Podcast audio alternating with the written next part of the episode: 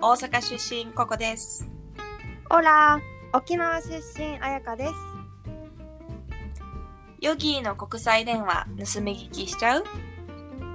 このポッドキャストは海外在住でヨガ講師をしている私たちがヨガ、アーユルベーダ、海外生活をメインに好きなことを赤裸々に語り合います私たちの普段している国際電話を盗み聞きしているかのような気持ちでお聞きくださいポッドキャスト15回目。いや久々すぎる お待たせしました。お待たせしました喧嘩してたんじゃないんですよ、私たち。そう喧嘩じゃなくって毎週ね一応トライはしてたんだけどねそう。こちらのオーストラリアの電波が悪すぎて、天候により、やっと晴れた、ね。うん。やっと今日は晴れたので、そうん。の晴れを狙ってレコーディングしております。そう。もうそして嬉しいことに前回撮ったもう何週間前って感じだけどうん。前回撮ったこのパートナーシップの話がめちゃくちゃいろんな人がね聞いてくれてもう100名近くなったね。ねありがたい。本当に、ねみんなやっぱ恋愛話気になるんやね。うーんと思う。で、そうそうう、んこの話を聞いて感想をちょっともらえて、うんそれをちょっとシェアしますね。で、今まで知らなかった旦那さんの過去の話になった時に興味があって、いろいろと質問したら、旦那さんから詮索されてるみたいで嫌だと拒否をされたらしくって、で、その時は理解できなくって、え、なんで？って思ったんだけど、っていうのもじその彼女私のお友達は昔のことを自分は聞かれてもオープンに話せるし周りの人もそういう人が多かったからなんで話せないの？っていう感覚だったんだけどそれって私は無意識に旦那さんと他の人を比較していたからなんで？って理解ができなかったんだなって思えてそれに気づいてからはあなんか嫌なこと聞いてごめんねって思えたんだよねって言っててそれをそうやって思えたのはこの私たちのポッドキャストを聞いた後なんか相手のことを一応思おうとかなんだろううんうん。生理の話とかでも相手に自分の気持ちを伝えようとかっていう話を聞いて後だったからあそっかってそういうふうに思えたんだなって思いました。ありがとうっていうメッセージがえー、ありがたい。こちらこそありがとねえそうう。そううん来てなんかすごい気づきが生まれたんやね、その人の中にね。ねえ、そう、気づきが生まれて、それをさ、また私たちにシェアしてくれたから、なんていうの？うん。感謝の連鎖というか、こっちもありがとうってなるし、うんうんそうそうそう。ね、で素晴らしい。そういいなと思って。で、もう一個、私のうんまたお友達なんですが、そう、これいろんな人、多分、うんうんって言うと思うんだけど、うん私、コロナで太ったんだよね。ってきて。コロナ太り。そう、コロナ太りを解消したくって、筋トレとかヨガとかピラティスとかもあるさ。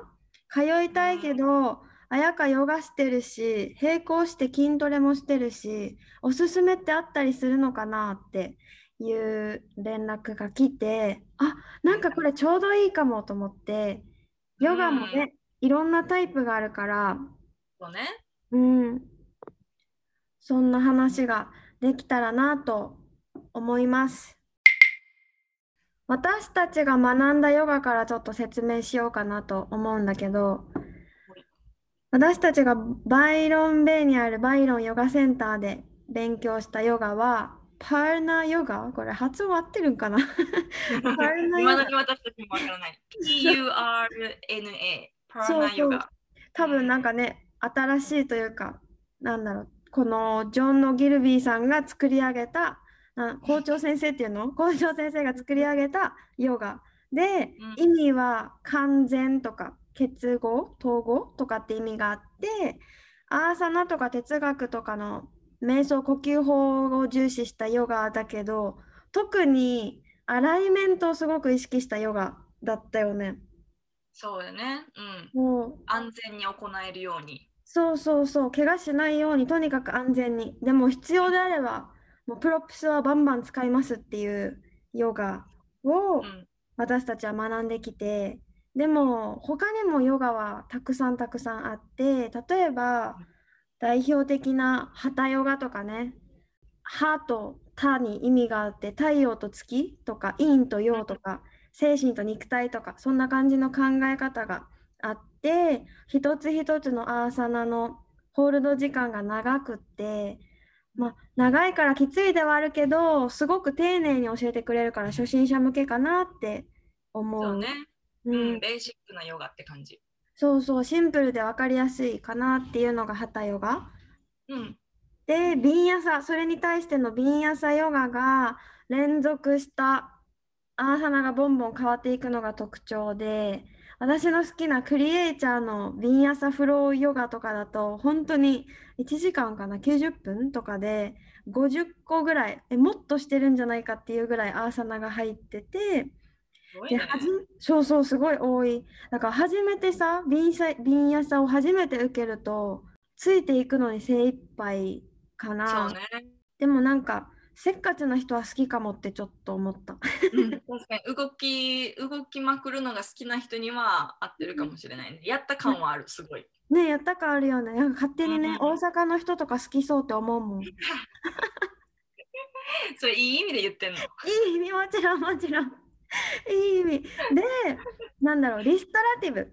これはまたうんビンヤサと真逆と言ってもいいほどの位置にあって、1時間でほんと 5, 5個とか6個ぐらいのアーサナ、ポーズしかしない、めちゃめちゃスローな、リラックスなヨガで、私は沖縄でリストラティブ教えてた時があって、そのへ時、そうそう、結構人気だったわけさ。あんま教えてるとこそれこそ沖縄の人好きそうやん、うちにっていう。思う。なんかリストラティブなんかね、あんま教えてるとこもないし、のんびりした沖縄の人には合うかもしれない。うーん、あんまり聞いたことのある人は少ないかもしれないけど、日本ではそんなメジャーじゃないかもしれない。アイアンガーヨガうん。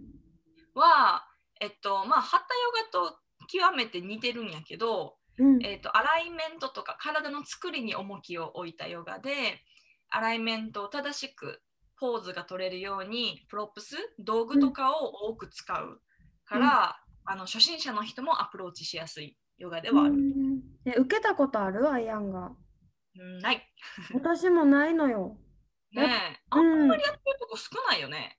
ねそうそう、ちょっと。でも気になる存在ではある。うん。ねだからもしそういうクラスがあれば、初心者の人にはいいかもしれない。うん、確かに。うん。あとは、えっと、インヨガ。これ最近結構メジャーになってきてるヨガで、リストラティブと一緒にしてる人多いかもしれないけど、また違うよね。リス。トラティブは。うんうんリストラティブは本当にお休みのヨガって感じで、ゆっくりする、リラックスって感じやねんけど、まあ、インヨガもリラックスではあるけど、筋肉の緊張を緩めて、体の深い部分にあるまあ筋膜とか腱とか、そういう結合組織まで刺激を与えるヨガ。うんで、それを与えるには3分から5分以上一つのアーサナをホールドをするから、まあ、瞑想状態にもいいかな。1時間にこれも6ポーズ、7ポーズがマックスぐらいよね。うん、あんまないっぱいはしないよね。だし、めちゃくちゃ体が柔らかくなる。なんか伸びね、てなるよね。うん。そうそうそう。だからすごい、なんか、あの、他のスポーツをしてる人とか、筋トレしてる人、ヨガでも結構パワー系のヨガをしてる人は、あの反対のインヨガを時々取り入れてあげるといいかなって思う。でも個人的な意見として初心者の人にはめっちゃいろんなこと考えちゃうやん。ああ、わかるかも。自分を最ベース状態に持っていくのって初心者のにはなんか難しいというか私初めてした時なんじゃこれって思って。わかる、覚えてる。私もすっごい退屈なクラスって思った。そうそうそう。最初は こんなん二度とせんって思ったけど、うん。ストレッチ一生してるだけやんって感じやったけどこれが癖になるんよね。そうだ何わけよ。してると。ね。あれ不思議よね。大好き不思議やねあれは、うん。うん、だからぜひみんなにも体験してほしい。うん。あとはまあホットヨガ。結構日本ではすごいメジャーなうん。温室温と湿湿度が通常よりも高い環境で行うヨガで、まあ、代謝は良くなるっていう利点があって、いいんやけど、個人的に思うのね、あと結構他のヨガインストラクターも思うんじゃないかなっていうのが、まあ、動きまくるパワーヨガをうんこの環境下でするやん。うん室温と温度が高い。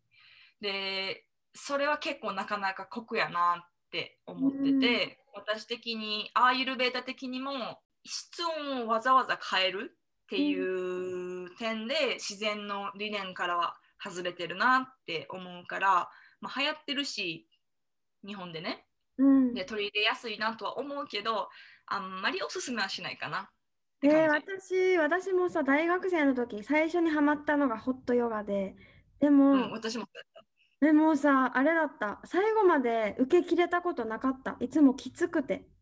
きついよね。過酷よ、あの環境下では。そうそう。で、なんかさ、自分と向き合うっていうより、耐えてなんぼみたいな感じになってしまって。ねえ何回かぶっ倒れたもん。ああ、でも、う必死というか、うん。ーん、なんかそうなる人もいるだろうなって思うぐらい、結構ハードだ。うん。あとは、えっと、私が個人的に練習しているアシュタンガヨガ。うん。これは、まあ、ビンヤサと似てるけど異なるもの。違でう。深い呼吸とねあの動きを連動ささせてあと決められたシークエンスポーズを順番にしていくヨガもう決められてるんよね。で、まあ、かなり運動量が多くってまあ経験者とか男性にもっと動きたいっていう人にはおすすめかな。個人的に思うのが体が一番変わるヨガ。ポーズは取れるのもちろんね動かんから。うん。やけどそのホールドする時間があまりにも長すぎて変化がすごい。チャレンジがすごいもんね、アシュタンガって。ではここからは、えっと、アーユルベーダ視点で話します。はい。ヨガ。はい、ヨガの。えっと、一人一人の動作に合ったヨガがあって、えっと、動作はバータ、ピッタ、カパ。で、あと動作といっても2つあって、もともと生まれ持った体質でベースとなるもの。で、これは生涯変わらないもので、2つ目はまあ生活習慣とか考え方とかでじこの3つのいずれかの動作が他の動作よりも強く出ている状態の今の動作の状態でこれは季節とか年齢とかも影響するものやから例えば夏はどの体質の人もピッタが上がりやすいとか暑いからねうん。とか時代とかでも変わるから今からこの話ヨガの種類とかはこの両方の面で話していくのでまあ必ずしもあなたはバータ体質だからこうですっていうわけではなくてもともとの体質とこの今の状態の体質あの体質じゃないわ今の状態の両方を自分で考えてみて当てはめてみてください。神々やな。今日噛むわ。ちょっと思ったけど、黙ってたよ。突っ込んでや。では、バータから。うん。私。バータはね、私もです、バータ。えっと、バータはスペース感と,、えっと風の2つが合わさったものだから、特徴としてはドライで軽くて動きがあって冷たいとか粗さがあるものね。だから、まあ、クリエイティブな人とかコンピューターと向き合い続ける仕事うん。がせかせか動き続けているとバータが上がってしまう、えー、そう、コンピューターと向き合い続けると上がるの？うん、いっぱい情報があるからねやっぱああ、なるほどね。そういう情報方とかが、まあ、やっぱバータをバンバンバンバンうん上げていくので、まあそんな時に集中力がなくなったりそわそわすることが多いなって思うとバータが上がってる証拠ですうん。ででこの時に何が必要かってやっぱ地に足をつけること。反対のことが必要、うん、なので、えっと、シークエンスとしてはマウンテンポーズとか軸を意識したシークエンスがあるといいな、う知っんて、る私、日々。いいやんいいやん。分かってるやん。そうあと一つのポーズを丁寧に時間をかけるっていうのが、うん、いい。ただ、えっと、バータタイプの人は好まないよね、こういうことを。この過剰な時でしょ、特に。そう。うん、わかるわかる。あのね、えっと、アイルベーダの中で、like attracts like, opposite creates balance っていういい言葉があって、まあ、元となる性質がうん好みとなって、それを取り入れたくなるんよね。うんうん、でも、反対の性質を持つものがバランスを生んでくれる。うんうん。うんうん、から、そう、えっと、バータタイプの人は動き続けて、これが、えっと、バータを上げてしまうんやけど、頭で分かってても、やっぱそれを好むんよね。うん。そう。だけど、分かっているなら、できるだけ違うことをしましょう。バランスを取るために、えっと、クリエイティブなフォローがしたくなるし、動き続けたくなるのも分かる。私がそう。だけど、えっと、新しいポーズ、えじゃあえっと、バランスを取るには、この一つのポーズを丁寧に時間をかけるっていうのがすごい大事。わあ、私ね、それすごい感じるから、なんかすごい考え事多いなって思う時とかはダウンドッグだけ、めちゃめちゃあ丁寧にダウンドッグとかしたりする。10呼吸ホールドとか。うん、すごいいいと思う。うん、じっくりそう、ね変わる。頭も心もすっごく落ち着くし、なんかもううん変わ、うん、変わるしか言ってないけど、変わる。でも違うよね、全然ね違う。多分その中で動き続けたりとかすると、さらにこのバータを上げちゃって、もっとそわそわしたりとかしちゃうと思うんやけど。ねなんか不安になってきたりとかするもん。こう自分で自分をさ、盛り上げうんうんて、盛り上げて。うん。そうだから、えっと、エネルギーを落ち着かせるのを心がけることでバランスが取れる。うん。あと、自然の中でマットなしでポーズを取るとかも結構おすすめやで、あやぴよくしてるよね。うん、なんかすごくそれはいい。グラウンディングを心がける。うんうんえっと、だからヨガのタイプとしてバータの人におすすめなのは、えっと、ハタヨガとかうんインヨガ、リストラティブが向いてる。うんで、まあ、疲れやすい傾向があるからバータタイプの人はだから強度が高くて長いクラスのビンヤサとかパワー系はうんあんまりかな、うんうん。ダメっていうわけじゃないけどあんまり上がりすぎてる時にこれをやるともっとバータ過剰になる可能性があるからもし強度を高めたいってすでも思うならじっくり自分の強度を高めてくれるクラスがおすすめ。うん動き続けるっていうよりかはね。次、ピッタ。ピッタは、えっと、火と水が合わさったもので、鋭さとか熱性、液性、あと酸性とかちょっとした油性があります。で、えっと、予定を立てまくったり、スケジュール通りに動こうってする完璧主義な感じ、こういうマインドセットとか行動とか、あとまた同じように情報型がピッタを上げてしまう傾向があります。うん。で、えっと、サインとしてはジャッジジャッジメンタルになったり否定的になったりあとうんイライラしたりっていうのが、ピッタが上がってるよっていうサインなので、うん、もうこれね、私のうないくんよ。うながもう見るからにピッタだから。そうだよ。もうすごい今、あ、これも当てはまる。あ、これも当てはまるって思ってたもん。そうそうそう。うんだからそんな時は、まあ、ピッタ体質、もともとピッタ体質の人、そうじゃなくてもピッタが上がってる人は、えっと、ヨガの練習は神経質になるよりも楽しむべき。あー、なるほどでね。それがちょっとピッタタイプの人は、とかピッタが上がってる時はちょっと難しくなるんよね。完璧主義になっちゃうから。うん。だけど、できるだけ楽しむことを心がけて、あとはクリエイティブに自由なフローがおすすめです。うん。だから、バータタイプとは逆よね。そうだね。うんう。ん、でなんでかっていうとピッタタイプの人は普段の生活でもすでにあれもこれも完璧にこなそうとしてしまってるし実際そういう行動をするんよね。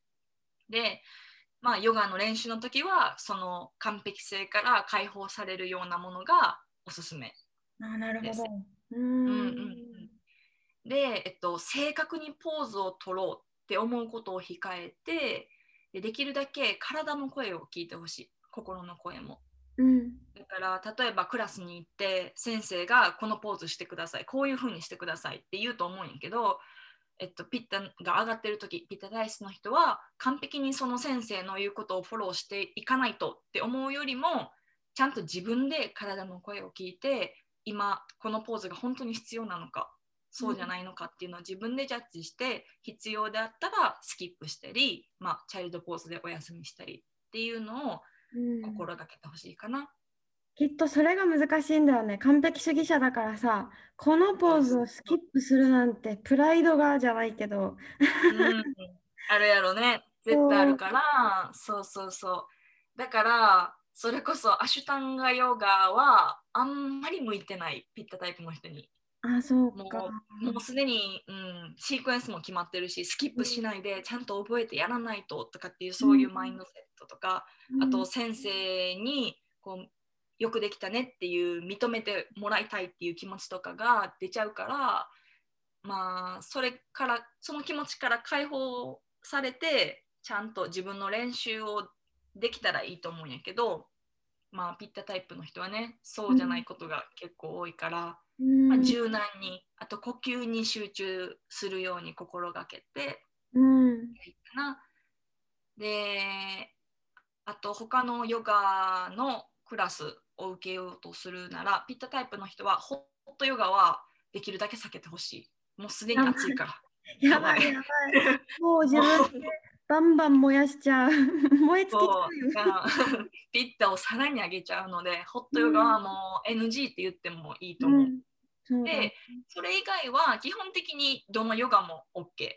まあ、あのピッタ体質の人はすでにあの筋力もあるし、スタミナもあるし、すべてのものが、えっと、兼ね揃えてるから、まあ、基本的に大丈夫。ただ気持ちが大事。スローフローとか、インヨガとかは、まあ、ピッタを下げる下げる傾向があるからいいかな。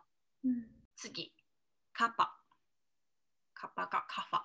カパ、えっとうん私カパもある。強いや強いって感じる時もある、カパが。うん、日によって、そう、あのね、引きこもりたくなったりする。えー天気いいのに、海も近いのに、えー家で漫画読んでいたいとか。カパが出てますね。そう、あるある。カパは水と地、えっと、土の地が合わさったもので、潤いと重み、冷たさ、鈍さ、柔らかさと安定さを持ち合わせてます。で、まあ、あやぴが言うように、カパが上がってる時の目安としては、むくみとか体の重みがある時。うん。で、体だけじゃなくて、メンタルが重いと感じる時とか、あるえっと、執着心が強い時とかもね、うん。そんな感じです。で、これを、まあ、逆のバランスを取るためには、これを解放するような逆の practice ヨガ practice が向いてて、っていうのは動きがあるヨガとか、うん汗をかくような運動量のあるヨガがいいです。うんあとは軽いヨガとか、強度の高い動き続けるので、えっと、フローとかね、そういうのが向いてます。で、カパの人は結構楽天的で軽視しがちなアライメントとかを あのできるだけ気をつけてクラスとかでは、あと自分の練習とかではねあのアライメントに気をつけるといいかなと思います。うんで、まあ、カパをさらに上げてしまうヨガのクラスのタイプとしてはインヨガあとリストラティブっていうじっとし続けるものはカパをさらに上げちゃうのであんまりおすすめしません。いや、多分カパが高い人がインヨガとかリストラティブ受けたらもうクラス中寝そ でもきっとカパの人はこういうのが好きやと思うよね。う。うん。やっぱね好きなものが好んじゃうから。うんでもできるだけ、えっと、反対のものを受けてほしい。だからビンヤサとかパワーヨガとかも向いてるし、アシュタンガヨガ。さっきは、えっとバートの人とピッテの人にはあんまりおすすめしないアシュタンガヨガはカパの人にはすごく向いてて、決まったシークエンスをこなしたり、先生の監視の目があるからスキップしないで。そうそう。それが、えっと、カパです。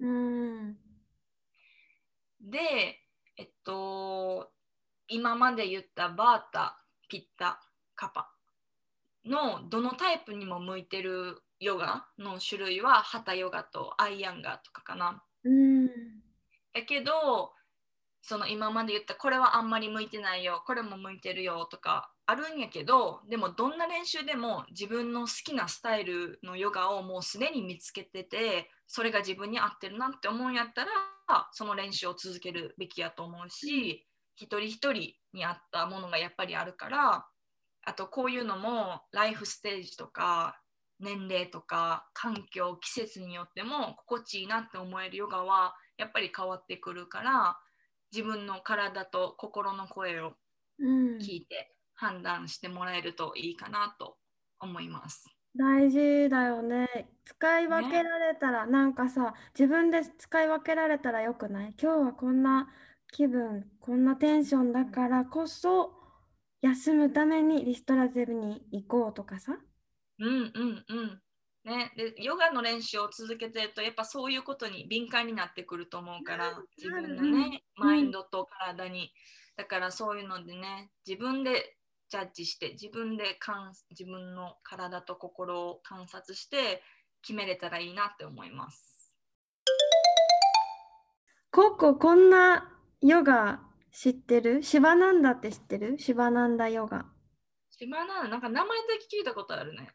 シバナンダヨガでさ、私バイロンで、バイロンヨガセンターで受けたんだけど、うんなんかね、特徴が一つアーサナ、ポーズをすると必ずシャバーサナを入れるわけさ。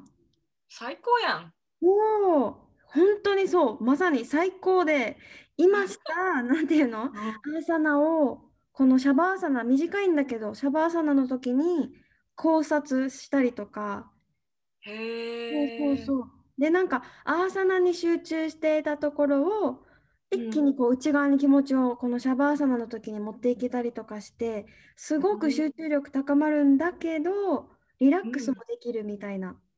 うんうんうん、間違いない。そうそうそう。で、なんかその時の先生が言ってたのが、シバナンダうんはスピリチュアリティが高まるとか、精神が整うって言われてるヨガだから、結構年齢問わずみんなにおすすめって言ってて、私へー、これからさ、だって年をまあ重ねていくわけじゃん、今後ね。うんだからうん学んでいきたいヨガの一つだなって思ってる。いいね。それってさ、普通のポーズを、本当に普通のポーズを結構長めに撮るの？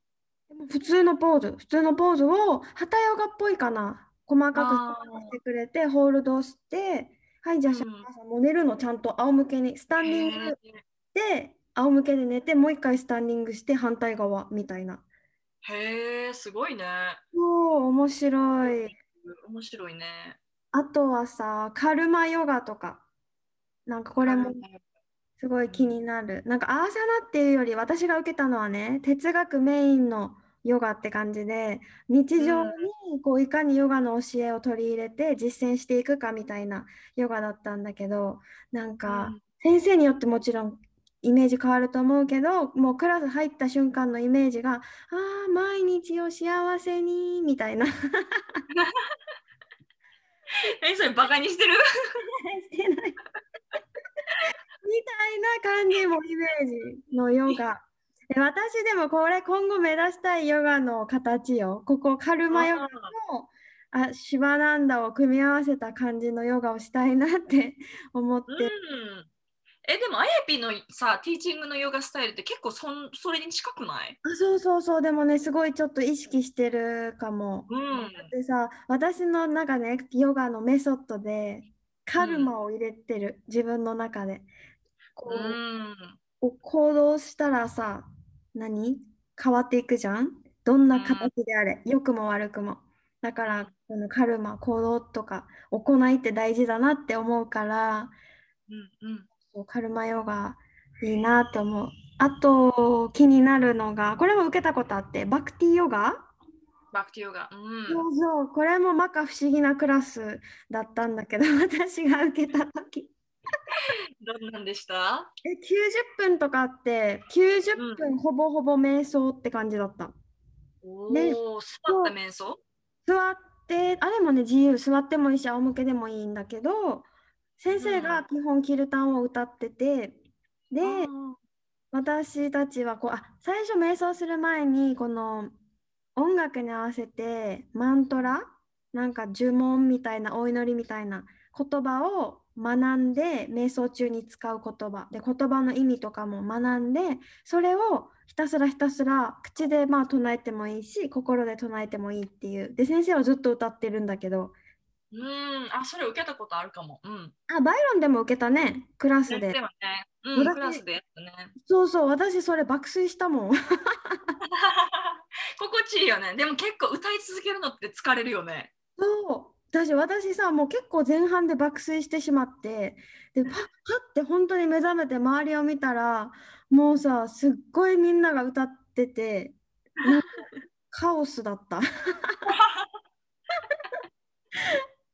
そうそう。初心者の人にはちょっと、うんちょっと怖って思うかもしれないね。みんなで一緒に歌うからね。そうそう、だって円になってさ、手つないで確かやったんだよね。手つないで歌っあ、て。そうやったっけ？もう私、手の力ももう抜けて、手離れてたもん、爆睡してたから。あかんやん。そう、でも、でも、なんか友達が同じくバイロンヨガセンターで受けた子が、うん。なんかやるんだったら、その子がやるなら私は受けたいって思うかも。すごいね。えー、上手なん？なんかね、瞑想とかすごい向いてるし、キルタンも習ってるって言ってなかったかなと思って、もしやるんだったら受けたいなって思うかな。うん。日本ではあんまりないかもしれないね。確かに。気軽にある感じじゃないかもしれない。キルタンとかも少ないんじゃない？そうだオーストね。ラリアとか結構見るけど、うんうんうん。ね、そういうのも流行ってったらいいね。日本でもね。本当だね。楽しい。違うまたジャンルで面白いと思う。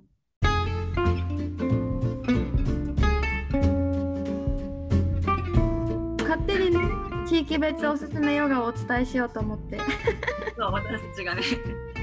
めっちゃ勝手に。勝手に、あの、せっかち大阪人はリストラティブを。ちょっと、まあでもそうですよ。私たちはね、あのー、ビンヤサとかパワーとか控えましょう。さらにせっかちになるので。でもほら、大阪人だけじゃなくて多分何？チャキチャキ。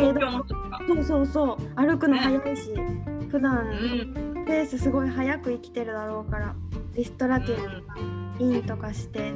ってなると、のんびりで遅刻しがちのうちなんちゅう沖う縄ちなんちゅう。ほら、うちなんちゅう。そうはちょっとバランス取るためにアシュタンガをやりましょう。なかなか強度の高いの言うね。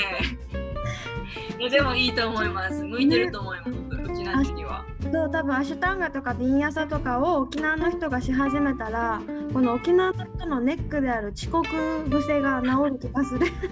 治るかな？根深いで遅刻問題。うちなんちゅうの。なんか大丈夫な気がする。あとはなんだろう青森とか寒いところ？ところ？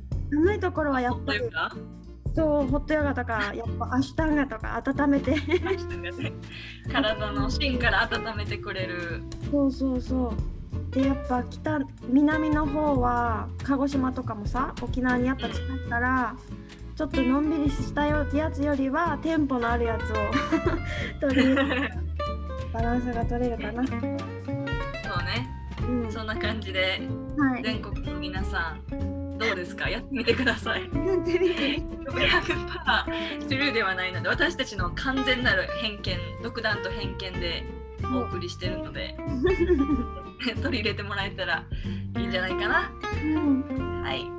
では、えー今日はこの辺でまた質問なりリクエスト、えー今回の感想以前までの感想は、えー私たちの Gmail よぎでん2020 at gmail.com yogiden2020 at gmail.com または私たちのインスタグラム。えっと、私のインスタグラムは、えっと、バランスアンダーバー Your Life アンダーバー。